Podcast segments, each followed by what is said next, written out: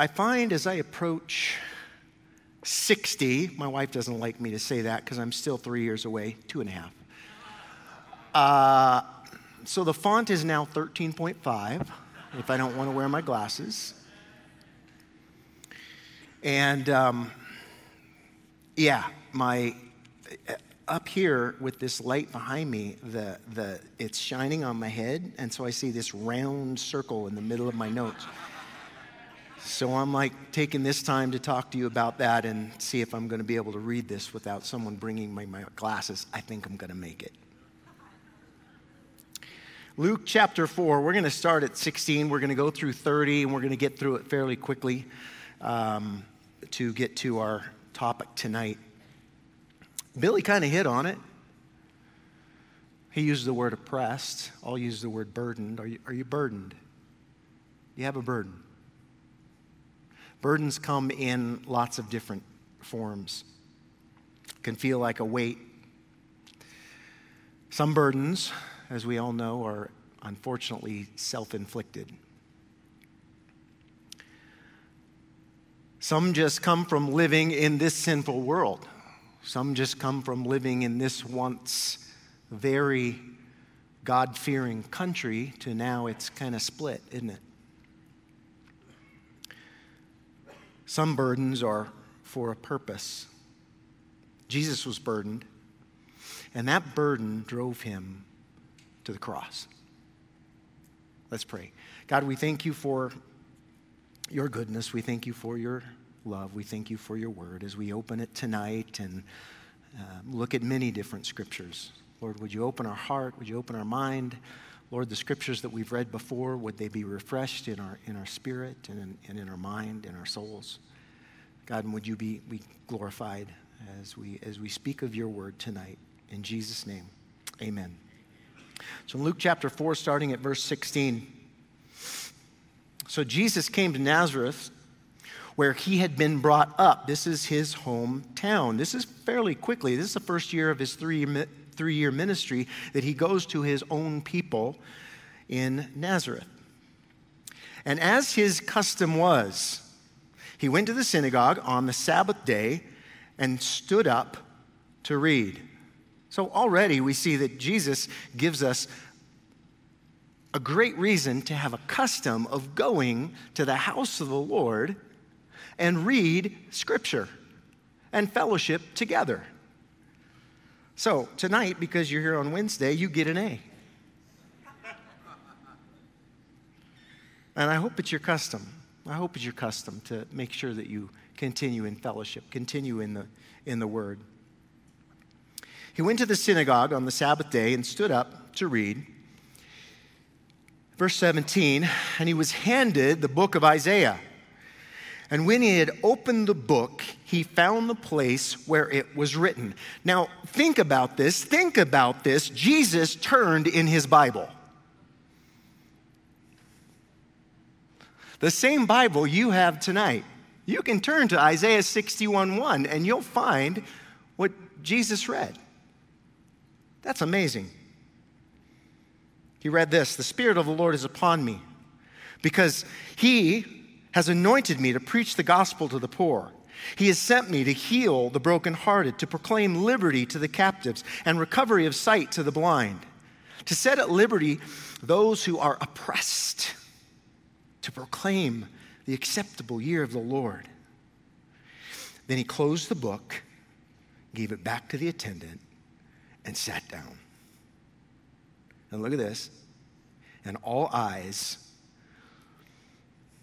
and all who were and all who were in the synagogue were fixed on him. And all the eyes of the synagogue were fixed on him. Jesus had their attention. I get, I get the feeling when Luke is writing this that this might have been a little different than your average Saturday or whatever day he walked into the synagogue because he noted the folks were paying attention.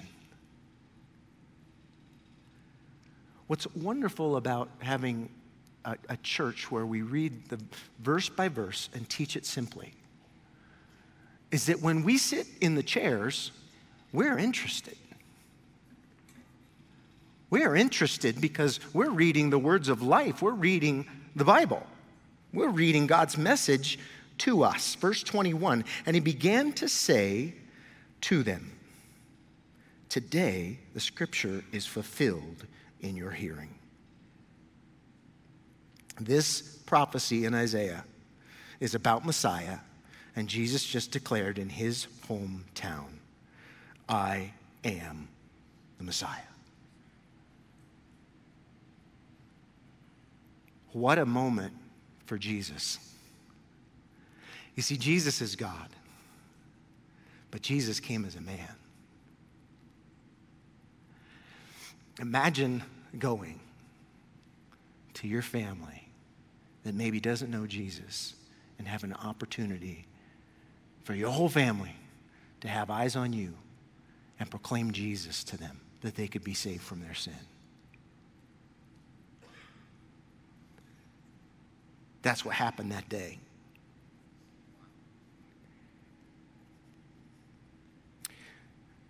Verse 22 So all bore witness of him and marveled at the glorious words which proceeded out of his mouth. Gracious words that proceeded out of his mouth. Jesus knew the rejection that was about to come, that Luke's going to write about, and yet he was gracious in his speech. And they said, Is this not Joseph's son? Hey, we know this guy. He's the carpenter's son. The Messiah? Really? He's one of us. Their faith wasn't quite there. Verse 23 And he said to them, You will surely say this proverb to me Physician, heal yourself. Whatever we have heard done in Capernaum, do also here in your country. Jesus had done miracles in Capernaum.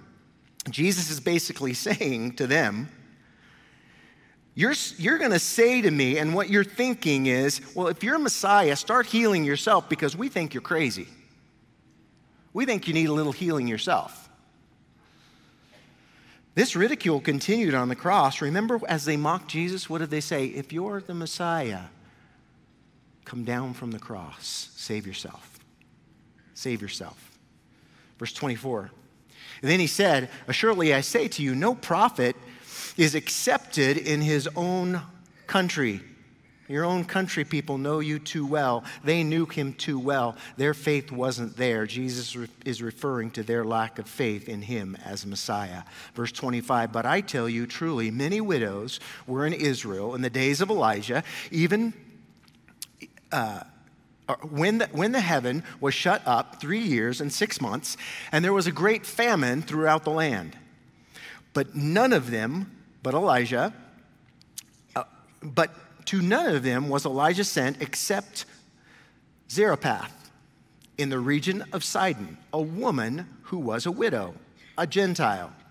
And many lepers were in Israel in the time of Elijah the prophet, and none of them was cleansed except Naaman, the Syrian, another Gentile. Jesus is referring here on two occasions when the Gentiles actually had more faith than Israel, who had the prophets to speak to them.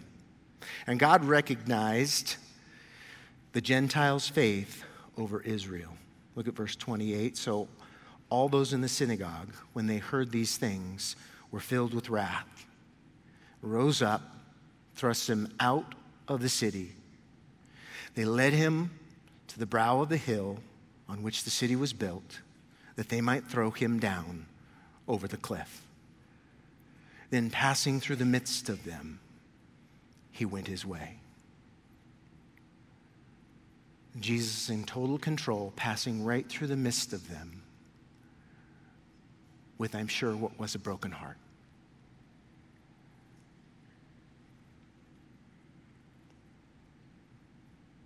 And he carried this burden.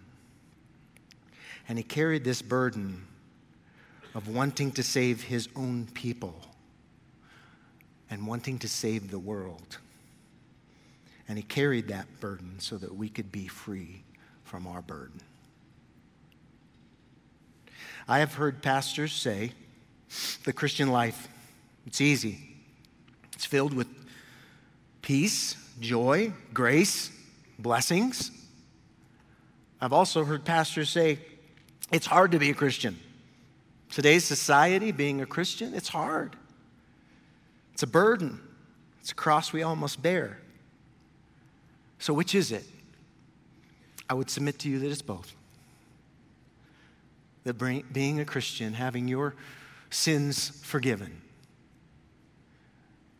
is such a blessing and it brings such a peace and it brings you such joy, but at the same time, it comes with burdens. Jesus saved us from the burden of sin. He empowers us to overcome the burden of the flesh. He asks us to carry the burden of the Lord. So, in order, the three quick topics we're going to hit on burden of sin, burden of the flesh, and the burden of the Lord. Turn in your Bibles to Matthew chapter 23. Matthew chapter 23.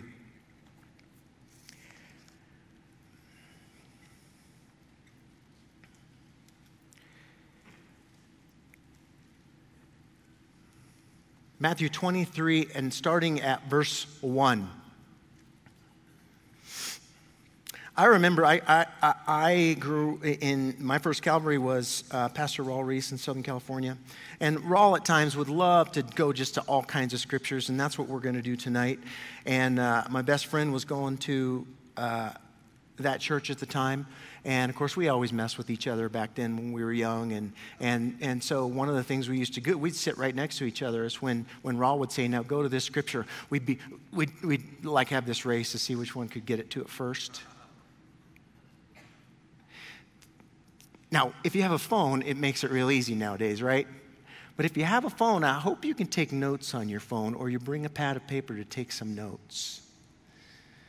But if you have that, if you have that book and we turn in those pages, remember we identified with Christ as he opened the book and he read. Matthew 23 and 1. Then Jesus spoke to the multitudes and to his disciples, saying, The scribes and the Pharisees sit in Moses' seat. Therefore, in, in other words, they, they're looked up to, they have a place of authority. Therefore, wherever, what, whatever they tell you to observe, that observe and do. But do not according to their works, for they say and do not do. For they bind heavy burdens, hard to bear, and lay them on men's shoulders, but they themselves will not move will not move them with one of their fingers, but all their works they do to be seen by men. Jesus is, is comparing their, the teaching that they're receiving from the religious leaders to his message, the gospel. the scribes and the Pharisees, you see, they thought, they actually thought and taught that righteousness came by keeping the law, the law that they didn't even keep.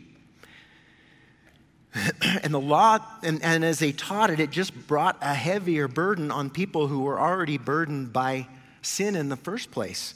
Faith in God and the message, and, and, faith in God and, and, and faith in His Messiah was always God's message, always God's purpose, even in the Old Testament. Turn to Matthew 11 and 28 as you're in Matthew. And we'll see the contrast of, of what Jesus said. Matthew 11, 28. So you can get there first. Come to me, Jesus said, all you who labor and are heavy burdened, and I will give you rest. Take my yoke upon you and learn of me, for I am gentle and lowly in heart, and you will find rest for your souls. For my yoke is easy and my burden, my burden is light. The difference between religion and relationship religion packs on do's and don'ts. Relationship with Jesus Christ and forgiveness of sin is relationship with a God that loves you and will walk you through the burdens of life, has saved us from the burden of sin. Jesus here is using words that we find in the book of Isaiah. So, as Jesus did, turn to the book of Isaiah. If you go to the middle of your Bible, you'll find Psalms or Proverbs, and then you go a couple of books to your right, you'll find Ecclesiastes, Song of Solomon, and then you'll find Isaiah. And we're going to be in 10 and chapter 14. When he said, My yoke is easy and my burden is light, we're going to, we're going to see what he was referring to in these two passages. Here, here in Isaiah, God has used, uh, is going to use, and, and the message from Isaiah is, is, is about this coming captivity, this, this coming correction on the children of Israel because of their sin, because they had walked away from the Lord. and the Assyrians were especially brutal when they would take over people. They would, they would put uh, boards across your shoulders and tie your hands up and shackle your, your hands. They would put rings in the noses and, and, and, and pull uh, their, their captors off to be slaves. And here in Isaiah, God says through Isaiah, with judgment and captivity, it, it's coming, but so is God's restoring grace. So it was God's restoring grace. Isaiah 10, starting at verse 24. Therefore, thus says the Lord of hosts, O my people who dwell in Zion, do not be afraid of the Assyrian. He shall strike you with the rod and lift up his staff against you in the manner of Egypt. For yet a little while, and the indignation will cease, as my anger as will my anger in their destruction. And the Lord of hosts will stir up a scourge for him, like the slaughter of Midian at the rock of Oreb. As his rod was on the sea, so will he lift, so will he lift it up in the manner of Egypt. What is Isaiah saying here? He says, Listen, I will save you from the Assyrians, just like I saved you from the Midianites when you were, when you were taken over by them through the hand of Gideon, just like I saved you out of Egypt when Moses' rod hit the Red Sea and it parted. And I saved you from slavery. Look at verse 27 there in Isaiah 10. And it shall come to pass in that day that this burden will be taken away from your shoulders and his yoke from your neck. Flip over to chapter 14. Chapter 14, and again starting at verse 24. The prophecy from Isaiah continues. It says, The Lord of hosts has sworn, saying, Surely I have thought, so it, will, so it shall come to pass. And as I have purposed, so it shall stand.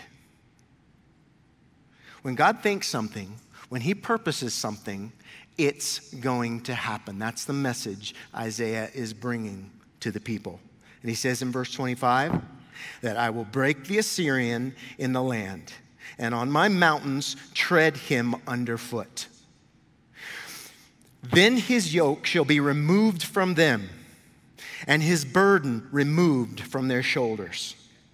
Now, look at this. Look at this, verse 26. This is the purpose that is purposed against the whole earth. And this is the hand that is stretched out over all the nations. God is saying through Isaiah, hey, I'm not, I'm, I, I am going to judge the whole earth, but guess what? I'm going to die first so that whoever comes to me won't face that judgment. That's my purpose for the whole world. When Jesus said, Come to me in Matthew 11, he was saying that my purpose is to break the yoke of sin in your life. It is my purpose to remove the burden of sin and the law. That's my purpose. That's what I want to do for you. That's what Messiah showed up saying. That's what he took to his people first. The gospel is for the Jew first, then for the Gentile, yea, for the whole world. Romans 6:23 says, For the wages of sin, what we deserve because of our sin, it's death, it's judgment. But the gift, the gift of God, is eternal life in Christ Jesus our Lord. The burden of sin has been taken away from all who repent and come to Jesus. If Jesus has showed up in your life and re- he's revealed the gospel, his word to you, and he's revealed to you that you're Messiah,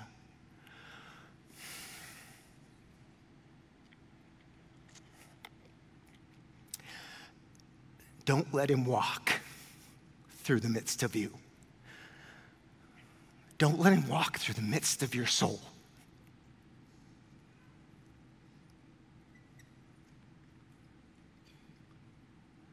He is your God. He knows your name. He wants to forgive you. And Christian, never take it for granted.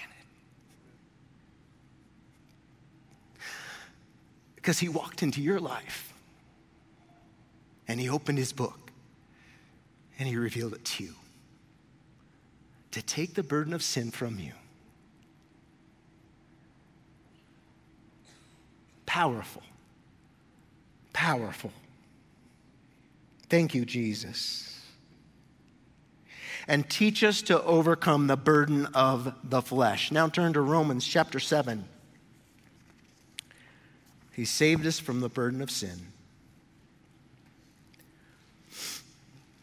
He teaches us how to deal with the burden of the flesh. But first, we're going to kind of talk about that. And Paul does a wonderful job. And many of you know Romans chapter 7, and you know already what I'm going to read. It's, we're starting at verse 18 in Romans chapter 7. Paul writes about this battle with the flesh, this burden of the flesh. He says, For I know that in me, that's in my flesh, the burden of the flesh, nothing good dwells. But to will is present with me, but how to perform what is good I do not find. For the good that I will to do or want to do, I do not do, but the evil that I will to do, or the evil that I will not to do, that I practice. Now, if I do what I will not to do, it is no longer I who do it but sin that dwells in me. Paul is only referring to the condemnation of the old man, the flesh. He's, he's not for one second saying, hey, don't pay attention to your sin and just say, well, that's not me anymore. I'm just a wretched sinner. That's okay. No. He's saying it's a reality that, that he struggles with. Look at verse 21. I find then a law that evil is present with me, the one who wills to do good. For I delight in the law of God according to the inward man, the saved man, but I see another law in my members, warring against the law of my mind and bringing me into captivity, into a burden, to the law of sin which is in my members in the old man. The old man inside is still have has evil desires. That's why you can be sitting in church and have the stupidest, most sinful, wicked thought go through your head to where you say, Oh Lord, just forgive me. What in the world? That's why indeed it is a burden. Look at what Paul said in verse 24. Oh, wretched man that I am. Who will deliver me from this body of death? Sounds like a pretty good burden that Paul had. And he even wrote it down. And he wrote it for us because he was, he was in the midst of it.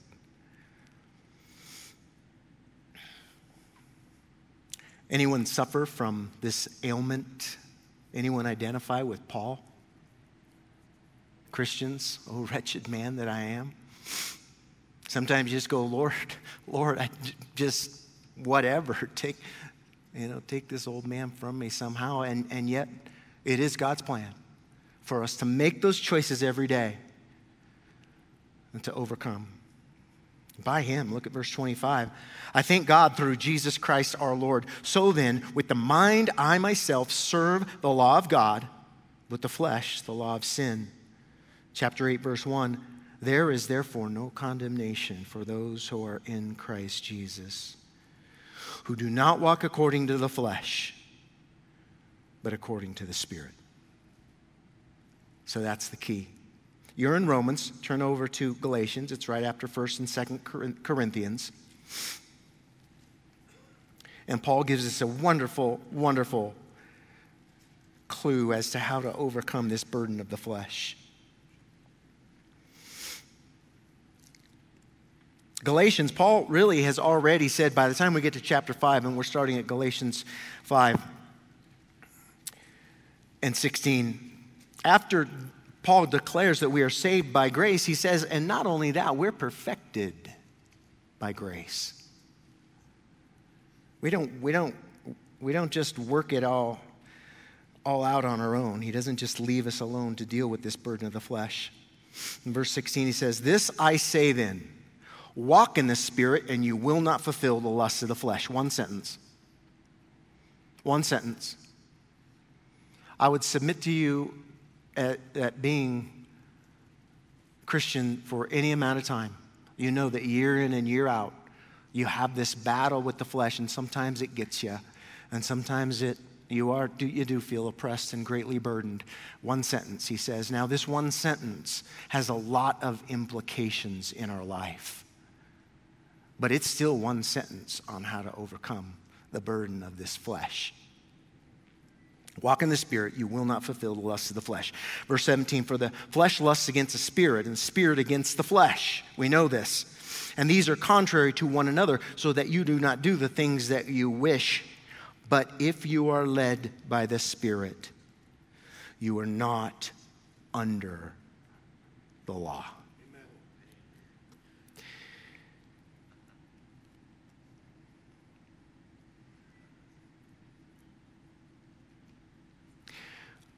We have to be very careful. And I think the dividing line here is because the reality of our Christian walk is that I have that wicked thought. I can say that wicked thing. I can sin. But if I'm truly cut to the heart and led by the Spirit, then the Spirit's going to lead me to what? Repentance. And God says, hey, if you sin, you have an advocate for the Father, that Jesus is going to be your lawyer and he's going to declare you free from that sin, not guilty. And it's not something we can be presumptuous about. It's not something we can, we can just say, well, bless the Lord, he forgave me. No, it should cut us to the heart. Because, Lord, I don't want to do anything that you died on the cross for in my life, right? And it's a burden and it should it should be but it should be a good burden that we take to the lord that now we walk according to the spirit. The burden of sin is overcome by the blood of jesus. The burden of the flesh is with us until jesus takes us home and we lay the flesh down. The burden of the flesh is also made light by walking in the spirit.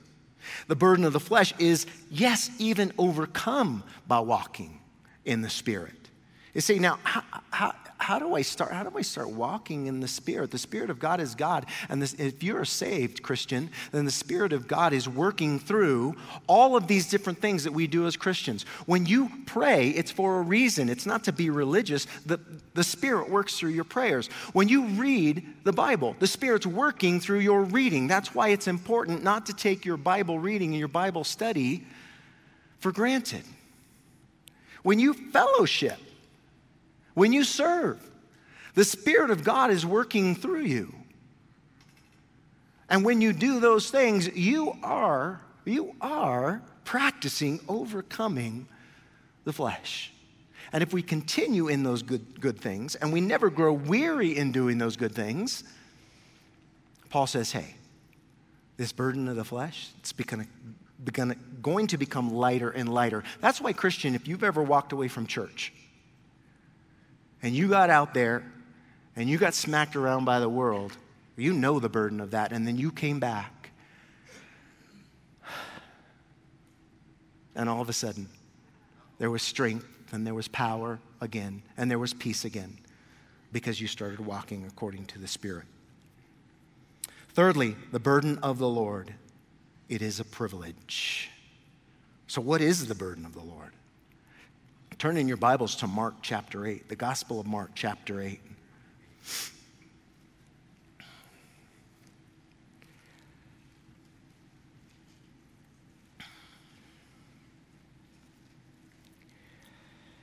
Starting at verse 34 in Mark chapter 8. It says, When he had called the people to himself and uh, with his disciples also, he said to them, Whoever desires to come after me, let him deny himself, pick up his cross, and follow me. See, when Jesus carried his cross, his body was so broken that he couldn't, he couldn't finish that walk. He had to some, he, had, he needed somebody to come and finish carrying that cross so that he might go and they might nail him to that cross and die for our sin. Jesus was burdened beyond strength. He knew what it was going to mean to carry that cross and to die on that cross. That's why in the garden the night before he sweat great drops of blood. A burden, a burden in his, in his heart and in, in his soul for you and, and for me. He knew what it meant for him, and your Savior also knows what carrying your cross is going to mean for you. and you're not going to have to do it alone. Just as he didn't have to do it alone.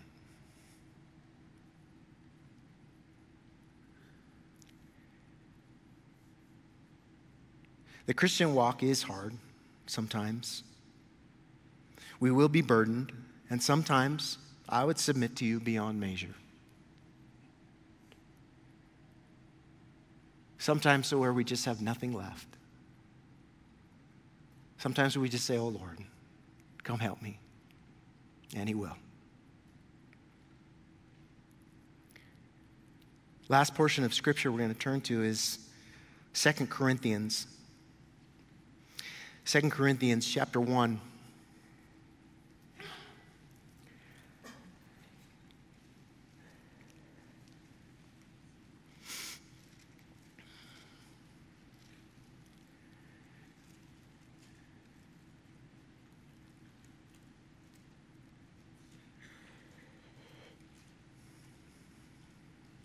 Paul, in his missionary journeys, was simply doing what God had called him to do.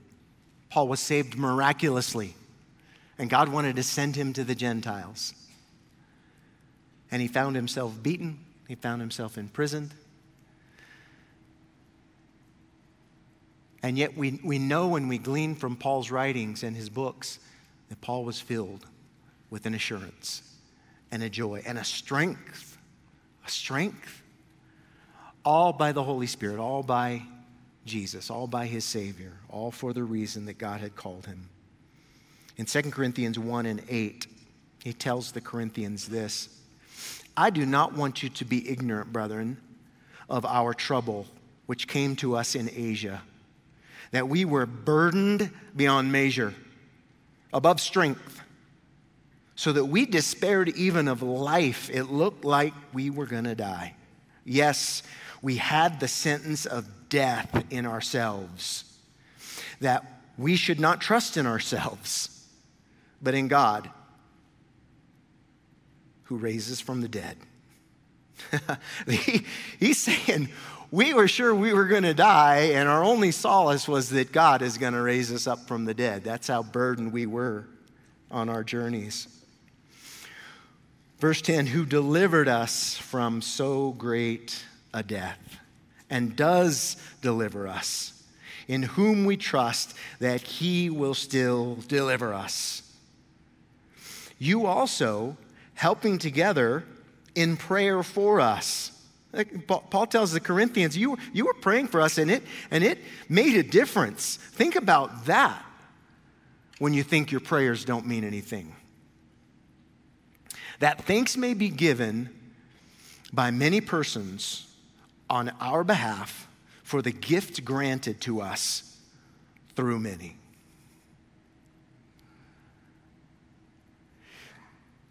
In our nation, sometimes in our Americanized version of Christianity, we can be guilty of wanting heaven on earth.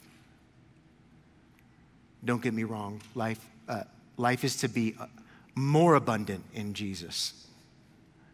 But it doesn't necessarily mean it's going to be comfort, cozy, rich, wealthy, healthy. Paul didn't experience any of those things. Prison and beatings and persecution from his own countrymen was not cozy or prosperous or healthy. It was a burden. It was a burden he carried, the burden of the Lord. And he had, he had joy because of it. He had joy. He had an unspeakable joy and hope. Flip over just a few chapters to 2 Corinthians 4 and verse 7.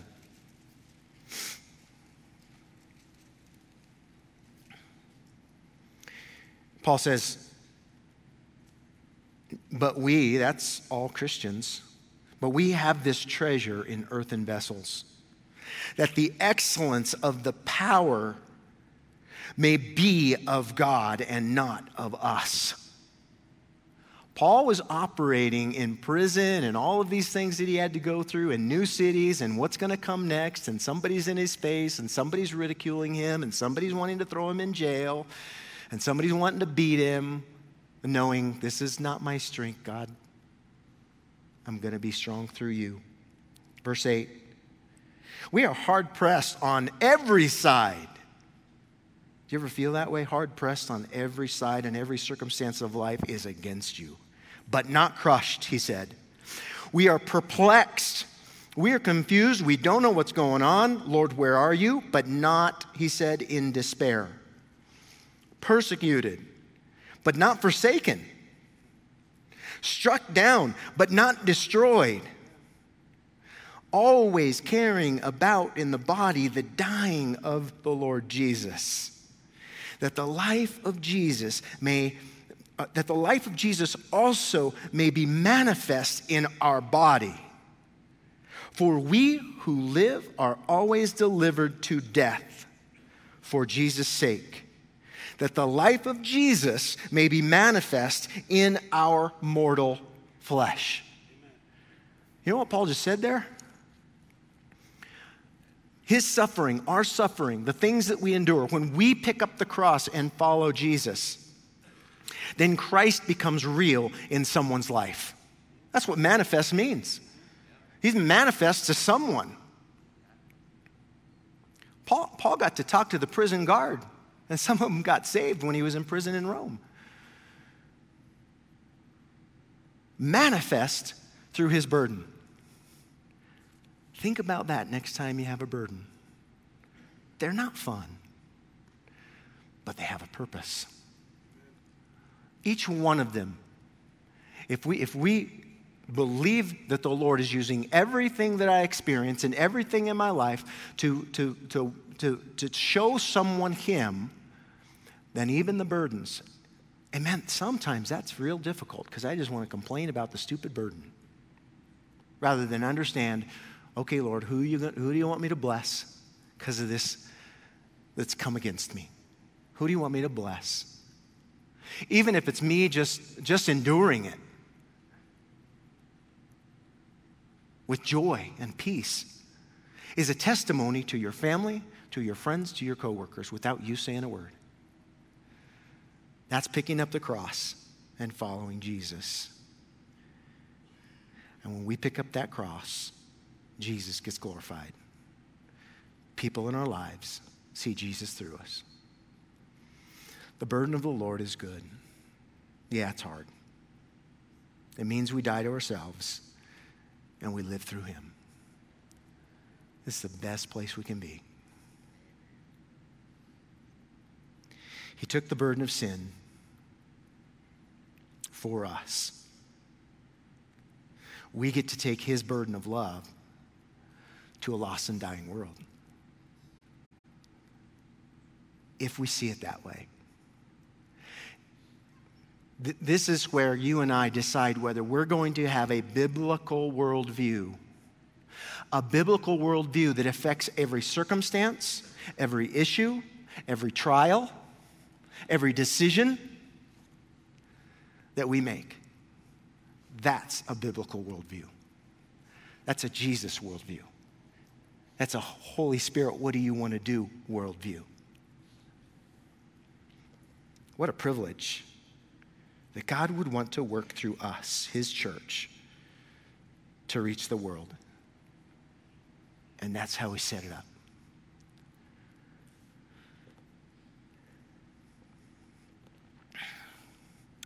You know, we, we take on so many burdens. If you own a home, you immediately took on the burden of debt. Chances are, if you own a car, most of us can't pay cash for that car. You took on the burden of debt for that car. If you decided, I'd really love to have a boat, you know that's a money pit, and you just took on a burden that's, oh my goodness, you better enjoy it down there at Pueblo because it's going to cost you a lot. I have never owned a boat, boat solely. I bought a boat for $500 with, with uh, a, a, brother in Christ, and uh, I had fun with it, but then it was, it was gone. I, you know, I, I was at a church camp up in Washington on a lake. And, and we were serving the Lord, Lisa and I. And we had this opportunity to buy this boat really cheap. And it wasn't, um, a, you know, it wasn't a, a, big deal in my life, but man, did, did we have fun. Uh, summers. But it's a, it's a burden, right? I mean, you, get, you got to pay that money for that. If you, if you take on the burden of the gym, my goodness, you're carrying a burden across the gym just to sit down on a bench and do some more burdens. You choose that burden. For temporary looks, for temporary fitness, because it's all great, going to come to an end one day. When we take the burden of the Lord, it will have an eternal effect on us and others. Think about it, think about it. What a privilege to get to heaven and see those who carried the cross for us, because some did, and some that you don't even know about. And what a privilege to get to heaven and meet the folks that you carried a cross for, to affect them, to make a difference in their life for Jesus. Free from the burden of sin, victory over the burden of the flesh, privileged by the burden of the Lord.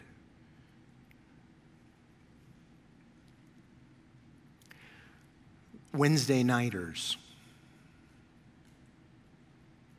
Thank you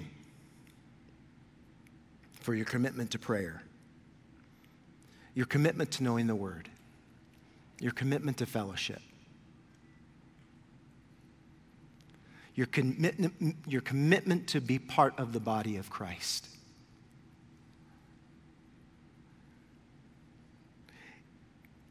Your commitment to walk according to the Spirit. Let's pray. God, we thank you for your love. We thank you for your word that is so complete. Lord, you've, you've, you've made us to worship you.